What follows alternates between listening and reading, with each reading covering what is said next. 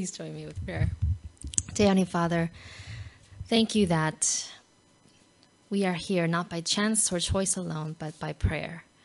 Someone's been praying for us, Father, and I just pray that as we listen to your words now, that we will remember that we're not islands, that we are surrounded by support, um, and that, Father God, we have so much rooting for us and cheering us on in our journeys.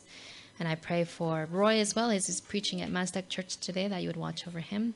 Um, and Father, for all those who are traveling or for what, those who are watching online who are sick, I pray for your Holy Spirit to give them peace and healing. And through this message, Father, may they know that we are thinking of them. I pray in your Son's name. Amen. People often ask, who's your favorite Bible character? You know, and I usually have an answer for that. But has anyone ever asked you, who is your least favorite Bible character? I've had some thought about this because as I read my Bible, I come across some individuals um, and characters where I just uh, get so upset as I read about them. And one of those individuals is a man named Aaron. Now, Aaron was um, the son of Amram and Jochebed, born around 1573 BC. He's not as well known as his younger brother Moses, who led the Israelites out of Egypt, and he also had an older sister named Miriam. Now, perhaps Aaron was tired of hearing the story about his baby brother Moses being fished out of the Nile River as he was growing up. Or maybe he was tired of being bossed around by his older sister Miriam.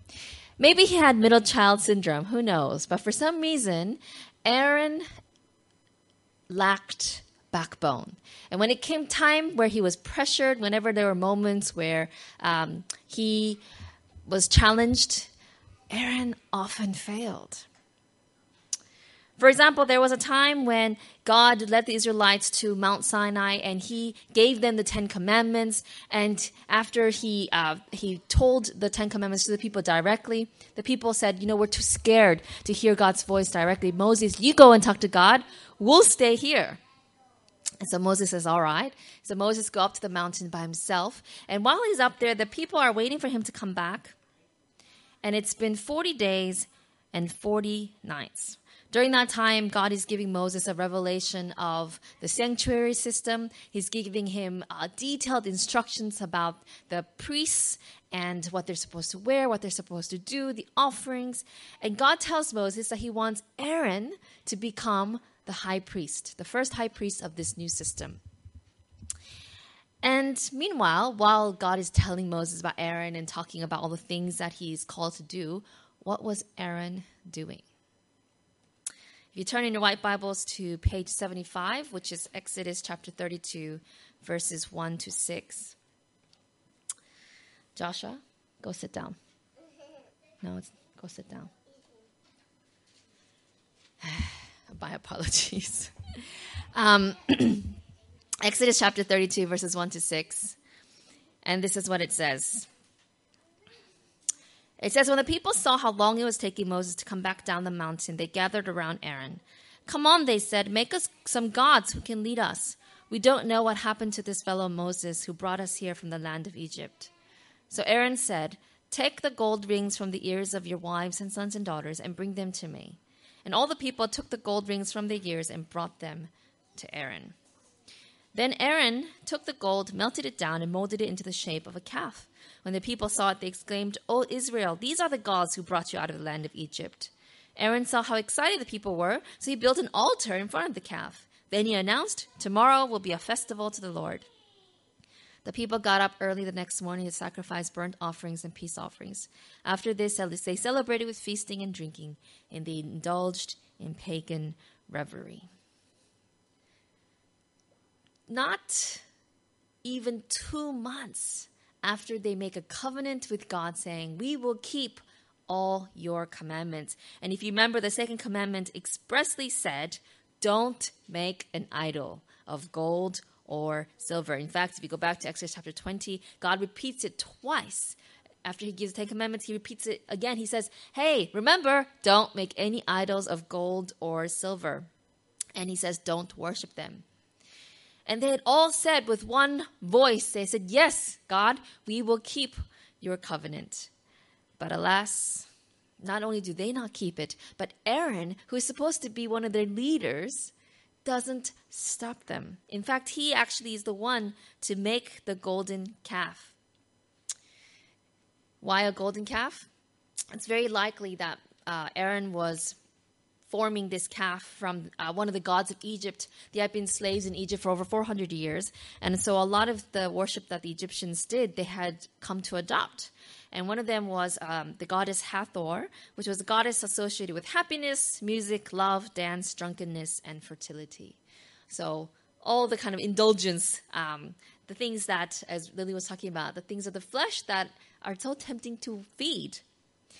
So then Aaron makes this golden calf. He puts it in his hands, right? All the jewelry. He melts it down, right? And you know, it doesn't take it, it takes a while for to make something like this. So it's not like Aaron just kind of had a momentary, you know, let me just quickly do this. He spent hours mo- melting this down, molding it together, m- you know, um, I'm sure with a hammer and chisel and whatever other tools he had to, to shape this golden calf. Plenty of time for him to think, maybe this isn't a good idea.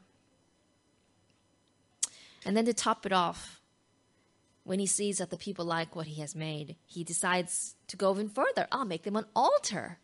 So now they can worship this golden calf. And then he says, hey, we're going to call a festival. And instead of saying we're going, this is a festival to this God, he mixes the worship of God with idolatry by saying, this is a festival of the Lord.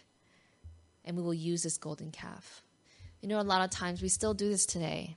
Religion becomes meaningless and even dangerous when we still worship God, but we worship at the altars of many other things that we like, things that pull us, things that attract us, things that we know are taking our, our minds and times and devotions away from our time that we could be feeding um, the Spirit. And so Aaron mixes the religion, uh, mixes the worship of the true God with the worship of this golden calf. And so he is a priest but a compromised one. This is happening at the very moment that God is writing on tablets of stone, don't make an idol and worship it. And God knows what's happening. And so God, you know, gives these stones written by his own hand to Moses and he says, Hey Moses, go down quickly. The people have already broken and rebelled against me.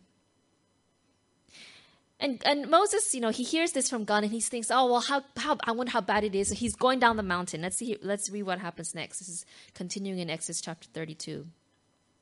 The, uh, Moses and Joshua are heading down the mountain, and Joshua is a he's a soldier, so he thinks, oh, there's a sound of battle. And Moses says, nope. God already told me this is not a battle. This is the sound of drunken partying, basically. When they came near the camp, Moses saw the calf and the dancing, and he burned with anger. He threw the stone tablets to the ground, smashing them at the foot of the mountain. He took the calf they had made and burnt it. Then he ground it into powder, threw it into the water, and forced the people to drink it. Finally, he turned to Aaron and demanded, What did these people do to you to make you bring such a terrible sin upon them? Don't get so upset, my lord, Aaron replied. You yourself know how evil these people are. They said to me, Make us gods who will lead us. We don't know what happened to this fellow Moses who brought us here from the land of Egypt. So I told them, Whoever has gold jewelry, take it off. When they brought it to me, I simply threw it into the fire, and out came this calf. Moses saw that Aaron had let the people get completely out of control, much to the amusement of their enemies. In another translation, it says that Aaron had let the people get naked, and they were basically um, the laughing stock of the enemies around who at once had been terrified of this people that had come out of Egypt with all these wonderful miracles. But now they see them making a fool of themselves and they think, oh, these people, they're not so scary. Their God, their God doesn't seem that powerful anymore. Aaron doesn't take responsibility. He makes it sound like this golden calf miraculously, supernaturally came out of the fire, which is a blatant lie. One of the things that makes me most upset with my children is when they make excuses and when they make a blatant lie. Instead of just saying, Yes, mommy, I broke it, when they say, Oh, it just broke. I'm like, no, no, no, it didn't just break. It didn't just spontaneously deconstruct. You broke it. Say, I broke it, mommy. Moses is pretty angry with Aaron and with the people. And so is God, understandably so. So then the question becomes why in the world does Aaron still become the high priest? Why in the world is Aaron spared from, you know, death, let alone, you know, okay, let his life was spared, but he, there's some consequence, or maybe he can be a priest, you know, but why is he still the high priest of God's sanctuary system? In my readings, I found the answer in Deuteronomy chapter 9, which is page 157 in your white Bibles. At the end of Moses' life, you see, for 40 years, the Israelites, because of their continual rebellion, there, there are consequences for their, for their choices. So they're made to wander the desert for 40 years and they can't enter the promised land. And at the end of that time, Moses is now very old. So Moses was uh, 80 years old when he was uh, first in front of Egyptian's um, King Pharaoh. And now, 40 years later, he's 120. And he knows he's going to die, and he knows he's not going to lead the people across the river. He knows that Joshua is going to take uh, leadership. And so he has this one last kind of sermon and exhortation and advice to his people. And he goes over the history, and this is one of the things he says. He says, Remember and never forget how angry you made the Lord your God out in the wilderness. From the day you left Egypt until now, you have been constantly rebelling against him. Even at Mount Sinai, you made the Lord so angry he was ready to destroy you. The Lord also said to me, I have seen how stubborn and rebellious these people are. Leave me alone so I may destroy them and erase their name from under heaven. Then I will make a mighty nation of your descendants, a nation larger and more powerful than they are. Then, as before, I threw myself down before the Lord for forty days and nights. I ate no bread and drank no water because of the great sin you had committed by doing what the Lord hated, provoking him to anger. I feared that the furious anger of the Lord, which turned him against you, would drive him to destroy you. But again he listened to me. The Lord was so angry with Aaron that he wanted to destroy him too. But I prayed for Aaron, and the Lord spared him. Yesterday, Roy took the boys to the dentist. Um, I was working on a sermon, and so he took them, and um, he came back later and told me the story of what happened. He said the boys um, weren't listening, as you saw evidenced earlier, and um, uh, especially Micah was was uh, refusing to leave when it was time to go because he was so busy playing with the toys. And Roy was trying to get him to go out, and he wasn't listening. He Roy got frustrated, and so Roy said, "All right, Micah, you sleep here tonight. I'm going. So Roy walked out. And Joshua, he said, sprang into action, stood in the doorway, turned and pleaded, Daddy, no, Daddy, come back. And then he turned to Micah and said, Micah, come. Micah, listen. Let's go home, Micah. And he was so concerned as he stood there interceding on Micah's behalf. Did it change Roy's mind? The truth is, Roy was never going to leave Micah there, right? Roy was going to do whatever necessary to get Micah to obey. But what it did do was reveal Joshua's love and concern for his brother. He wanted to intercede on Micah's behalf. And Moses did the same when God says, I'm so angry that I do want to destroy your brother and the entire nation of Israel, Moses knows that God is merciful, so he pleads on their behalf. If you go to Exodus chapter 32, going back to page 76, Moses returned to the Lord and said, Oh, what a terrible sin these people have committed. They have made gods of gold for themselves. But now, if you will only forgive their sin, but if not, Erase my name from the record you have written. In other words, Moses is saying, God, I know they don't deserve mercy. I know they messed up. He says, but forgive them, and if not, blot my name out of the book of life.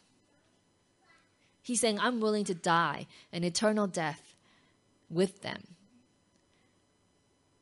He knows God isn't going to do that, and God doesn't do that but he's appealing with love and concern for his brother and his people. Do you wish you had such a person interceding for you? Someone who is willing to die with you, someone who's willing to pray for you so earnestly so that you can go from death to life. I have good news for you this morning. Someone is praying for you. Someone who was willing to die for you and did die for you. Someone who prayed for you and is praying for you right now. Someone who prayed so that your name could be written in the book of life despite your past actions and choices, so that you can have a second chance. Moses is offered to lose eternal life for his brother and his people. It's a pretty generous offer. But the truth is, Moses never had eternal life to begin with. Meanwhile, Jesus was God, right? Is he was he in heaven enjoying eternal life, but he gave it up to come to earth as a human being and to take on and absorb voluntarily the sins of the world, including yours and mine, which was something that he was willing to risk. There was no 100% guarantee that he could be forgiven, that all the sins of humanity would be able to be absorbed through his death. It was in faith that he gave up his life for us so that we could have that second chance. In the Garden of Gethsemane, as he sweat drops of blood, praying, willing to make that sacrifice on our behalf. He was thinking of us. Before facing the cross, we find out what kinds of prayers were in his mind in John chapter 17, page 869 of your white Bibles. Jesus prays for himself and what he's about to endure. He prays for his disciples and what they're going to go through. But then he goes on to say this in verse 20. He says, I am praying not only for these disciples, but also for all who will ever believe in me through their message. That's you and me. He says, I pray that they will all be one, just as you and I are one, talking to the Father. As you are in me, Father, and I am in you, may they be in us, so that the world will believe you sent me. Jesus prayed for all the future followers to come. And the Bible says he's continuing to pray for us right now. Hebrews chapter 7, verses 23 to 25. The entire book of Hebrews is talking about the sanctuary system that was established uh, when God gave the law to Moses and, and what it meant and how Jesus fulfilled and is fulfilling those things. There, it says there were many priests under the old system, for death prevented them from remaining in office. But because Jesus lives forever, his priesthood lasts forever. Therefore, he is able to save completely those who come to God through him. He lives forever to intercede with God on their behalf. So if you ever wonder what is Jesus doing right now, he is praying for us. Is interceding for us. Every day when we make bad choices, he's saying, "Please forgive them and help them make better ones next time." He cries for us when we're suffering. He cries for us when we make choices that hurt ourselves and others and God. But He's not the only one. Romans chapter 8, page 909 of your white Bibles, which is one of my favorite passages. It says, And the Holy Spirit helps us in our weaknesses. For example, we don't know what God wants us to pray for, but the Holy Spirit prays for us with groanings that cannot be expressed in words. And the Father who knows all hearts knows what the Spirit is saying, for the Spirit pleads for us believers in harmony with God's own will. And we know that God causes everything to work together for the good of those who love God and are called according to his purpose for them. So, so far we have Jesus praying for us. We have the Holy Spirit praying for us. But it's not like they're praying for us and God the Father is you know, angry saying, More, give me some more pray some more and then I'll think about it. No, we, we actually see that Jesus is praying for us, the Holy Spirit is praying for us, and God the Father is also on our side. If we continue reading in Romans 8, what shall we say about such wonderful things as these? If God is for us, who can ever be against us? Since he did not spare even his own son, but gave him up for us all, won't he also give us everything else? Who dares accuse us whom God has chosen for his own? No one, for God himself has given us right standing with himself. Who then will condemn us? No one. For Christ Jesus died for us and was raised to life for us, and he's sitting in the place of honor at God's right hand, pleading for us. Can anything ever separate us from Christ's love? Does it mean he no longer loves us if we have trouble or calamity, or are persecuted, or hungry, or destitute, or in danger, or threatened with death? As the scriptures say, for your sake we are killed every day, we're being slaughtered like sheep. No, despite all these things, overwhelming victory is ours through Christ who loved us.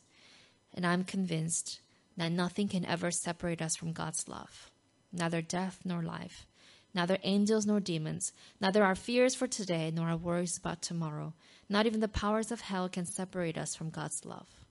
No power in the sky above or in the earth below, indeed, nothing in all creation will ever be able to separate us from the love of God that is revealed in Christ Jesus our Lord. You see, God the Father loves us and is doing everything He can to, to give us Jesus, to give us the Holy Spirit, to help us overcome in those moments of temptation, to help us endure in those moments of trial and suffering. Jesus is pleading for us and praying for us. The Holy Spirit is praying for us. The entire Godhead is working on our behalf and praying for us to have strength and victory. Without their prayers, we would already be lost. It's because of their prayers that we're alive, that we are where we are today, that we have all the blessings that we get to take for granted. It's because of their prayers that we have community, that we have purpose in life, and we get to experience the joy and the peace and the love that come with having a relationship with God. So there's four things I want you to keep in mind today. First, remember that someone is praying for you. The next time you're tempted, as Lily was sharing, to either feed the bad wolf, you know, inside, the wolf that, you know, is self-indulgent, or feeding the, the spirit or the the side that God is God is on.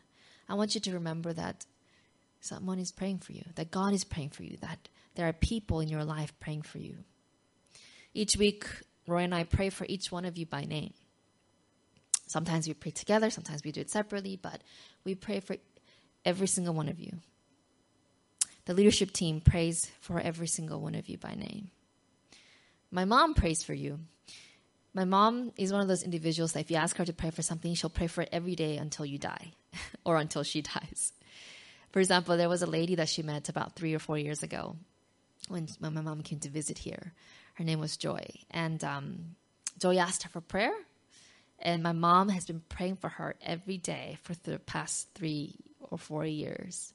Um, and this week, Joy actually called uh, called to let us know that she's getting baptized at the um, the Asian church. And I told my mom, and my mom was very happy. She's like, "Yeah, I've been praying for every day." So if you want my mom to pray for you, just let me know, and I'll send your prayer request, and my mom will pray for you every day but someone is praying for you. All three of the Godhead, Roy and I are praying for you, leadership team is praying for you, and I'm sure there are other people in your life who are praying for you. So remember that the next time you feel like you're struggling alone, someone is praying for you. Secondly, ask someone to pray for you. We don't like being vulnerable. We think sometimes that by saying we need prayer, we feel weak, that it, it reveals that, you know, we're not strong. But the truth is, we all need prayer, right? We all need support. So don't be afraid to ask for prayer. We're living in a war zone, it's a spiritual war. And with the kind of battles we have to fight, we cannot fight it alone. So ask someone to pray for you. Find a prayer partner, um, find someone that you can ask for um, that support.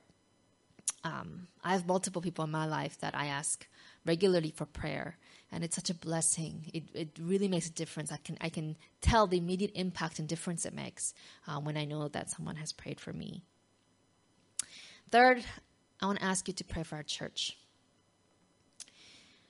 Pray for me and roy as the pastors pray for our leadership team but also pray for each other. Pray for those who watch online. Pray for those who are yet to fill these seats pray for our church Pray that we can be more like Jesus, that we can serve him better, that we can represent him better, so that others outside of these walls, right, those living in this city, can come to know and love God too. I know that many of you already pray um, for this church, and I want to thank you for that. Fourth, pray for others, even our enemies.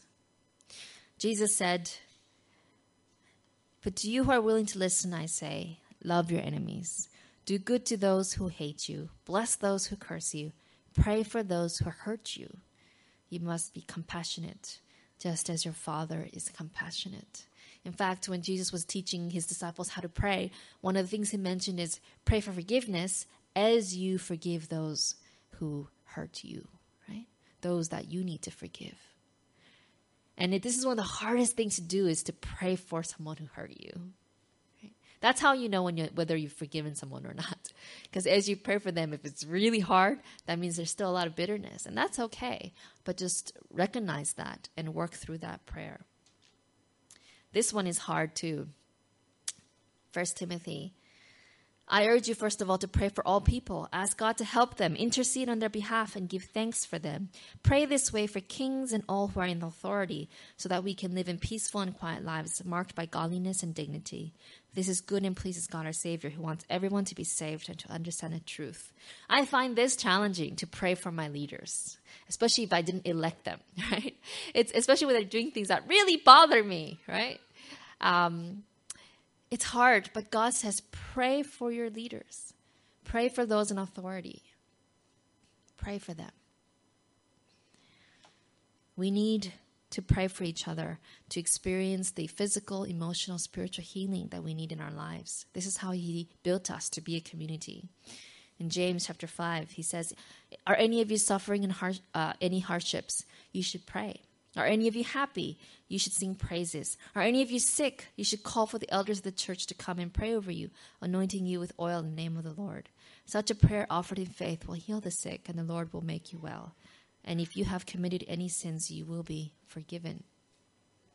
Confess your sins to each other and pray for each other so that you may be healed. The earnest prayer of a righteous person has great power and produces wonderful results. Elijah was as human as we are, and yet when he prayed earnestly that no rain would fall, none fell for three and a half years. Then, when he prayed again, the sky sent down rain, and earth began to yield its crops. My dear brothers and sisters, if someone among you wanders away from the truth and is brought back, you can be sure that whoever brings a sinner back from wandering will save that person from death and bring about the forgiveness of many sins. Prayer doesn't always bring us the results that we may expect or desire. For example, you may pray for someone who is sick and they might not get better. But what is it about praying for that person that makes it important and that God asks us to do it anyways? You see, prayer does something so much more than just blessing the person you're praying for. Prayer shapes and molds and directs our hearts towards God so that we are ready to then receive God's will for that person, for yourself, and for this world. And through that process, He makes us part of the answer to our own prayers. He's able to mold and use us as instruments of His greater purpose. When I was pastoring in the US, I used to send out weekly devotional thoughts, and now we have a team, which is great to do weekly blogs. Um, I hope you're getting those by email or, or seeing them online. Um, but, you know, this is like 10 years ago, so we were uh, I used to email them out every day, every week. And at the end of my emails, I used always signed off praying for each of you by name. And it was just something that I always it was kind of like the signature um, to that email. And um, years later, I um, I heard from one of the uh, my my former members, and she wrote me and said, you know, um, she said, you know, while I, while during that time, she uh, was going through uh, severe depression, and she was um, contemplating suicide. And she said that um, as she was thinking about it, um, and she was feeling really, really low about herself, feeling invisible and worthless, she you know, that little ding, you know, email um, sound came on and, and she glanced And she read the email, the devotional thought, and I, I don't know what the devotional thought was about, but what mattered to her was that last line that said, praying for each of you by name. And she said that all of a sudden let her know she wasn't invisible, that someone was praying for her by name, that someone cared for her.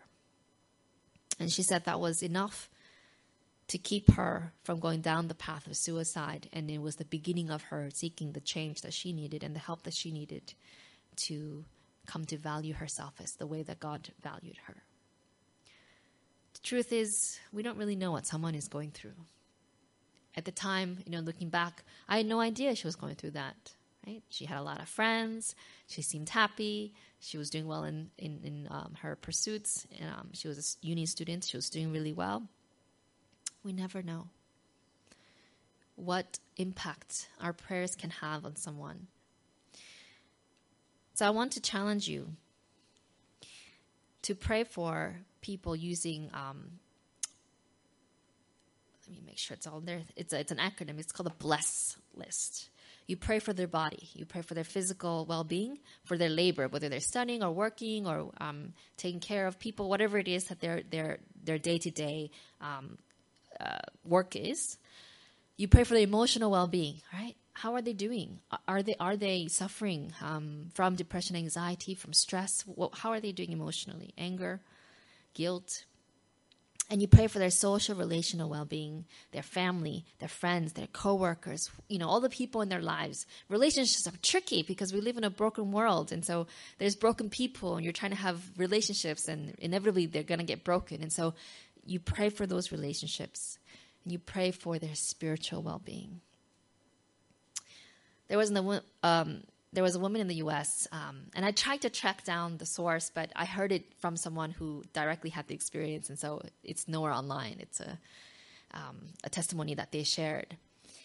But um, the person was sharing with me how there was a woman in the U.S. who was very ill, and so she couldn't leave the house. She couldn't go to church. She was pretty much in bed most of the time. But she really wanted to do something for God. She really wanted to serve. And so she decided she was going to pray. And um, she wasn't really sure who to pray for because um, she had been so disconnected from church for such a long time that she took, you know, this is a long time ago, she took the phone book, you know, um, and she just picked 30 random names from the phone book and she prayed for them every day for years and years. 30 names, the same 30. And she just prayed. And she had no idea who they were, what they're going through, but she prayed for them. She prayed for them, you know, for whatever they might be going through, she just prayed for them. Many, many years later, um, something like over 10 years later, a pastor um, who was new to the area heard about her, came and visited her. And happened to see because you know he's next to her bedside and praying for her and talking to her happened to see this list next to her bed. And something caught his eye and so he said oh what's this? And she said oh these are the names of the people that i pray for every day. I just names out of a phone book she explained. And he said can, can i have a look at that again? Something he said uh, i just want to see it again. So she gave it to him and he looked at all 30 names. And he said to her all 30 of these people come to my church. He said, in the past 10 years, they've all come in through various ways, but all 30, he says, I know them. True story. She had no idea the effectiveness of her prayers, but she persisted for over 10 years. Sometimes we may never know the impact of our prayers, but I want to challenge you to pray anyways. And I'm going to challenge you right now, actually. There's going to be that song again that I played in the beginning. While that video is playing, I want you to take out your phones. So, this is permission to use your phones during church. so I want you to take out your phones and I want you to go to your contact list. When's the last time you went through your contact list? You know, there's people that I met once and I have their number, and I'm, sometimes I'm like, who is this person, right? I want you to pull out your contact list and I have like four people named A because at the time I think I just labeled them as A and I have no idea who they are. But I want you to pick three names from your contact list. Maybe they're people that you know and that you've you you have contact with still, or maybe they're people that you haven't seen in a while. But I want you to pick three. If you want, you can pray and ask God to help you uh, pick three that you think um, are important at this moment. And while the song plays, I would like you to pray through that blessing, the blessed list for each of those people. And if you feel prompted, if you think it's appropriate, send them a text and let them know that you prayed for them. Or if that's not appropriate, or if they're not going to, you know, if they're not ready for that, just send them a text and say thinking of you, or how are you, or so- something. Um, and or if not, you don't have to, but at least pray for them. And um, my challenge is for you to do this today and try to do it the rest of this week, every day, the same three people. If you could just pray for them. And if you feel challenged by God to, to continue to pray for them the rest of this month, it's June, right? Uh, let's say the next three weeks. um, and see how you go. I want to propose to you today that not only will your power make a difference in their lives, but it will make a difference in your life. And so try it, taste and see that the Lord is good, that the Lord does answer prayer, and that He does amazing things when we open our hearts to Him. So at this time, as the song is playing, if you could just um, pray for three people, and then I'll close with prayer. Dear Heavenly Father, we just want to thank you that you are God who answers prayers, and that Father, you long for us to pray for one another so that through that experience we can be one, just as you are one, and, and that Father, we can be one together in our love for you and each other, that we can be united in purpose to care for each other and to care for others in such a way that Jesus can be represented rightly. And Father, we, we ask for your Holy Spirit to help us to pray in such a way that our hearts can be open to you, that we can really listen and obey what you're revealing to us. And Father, bring to our memories these names that we prayed for today. Help us to think of them throughout the next few weeks and to reconnect with them if necessary and to show love and kindness in such a way that, Father, they would feel that there is a difference in their lives. And I ask that uh, you would be all those who are watching, all those who are not physically with us today, wherever they are. Father, you know their needs, and we ask that you would answer their prayer. In Jesus' name we pray. Amen.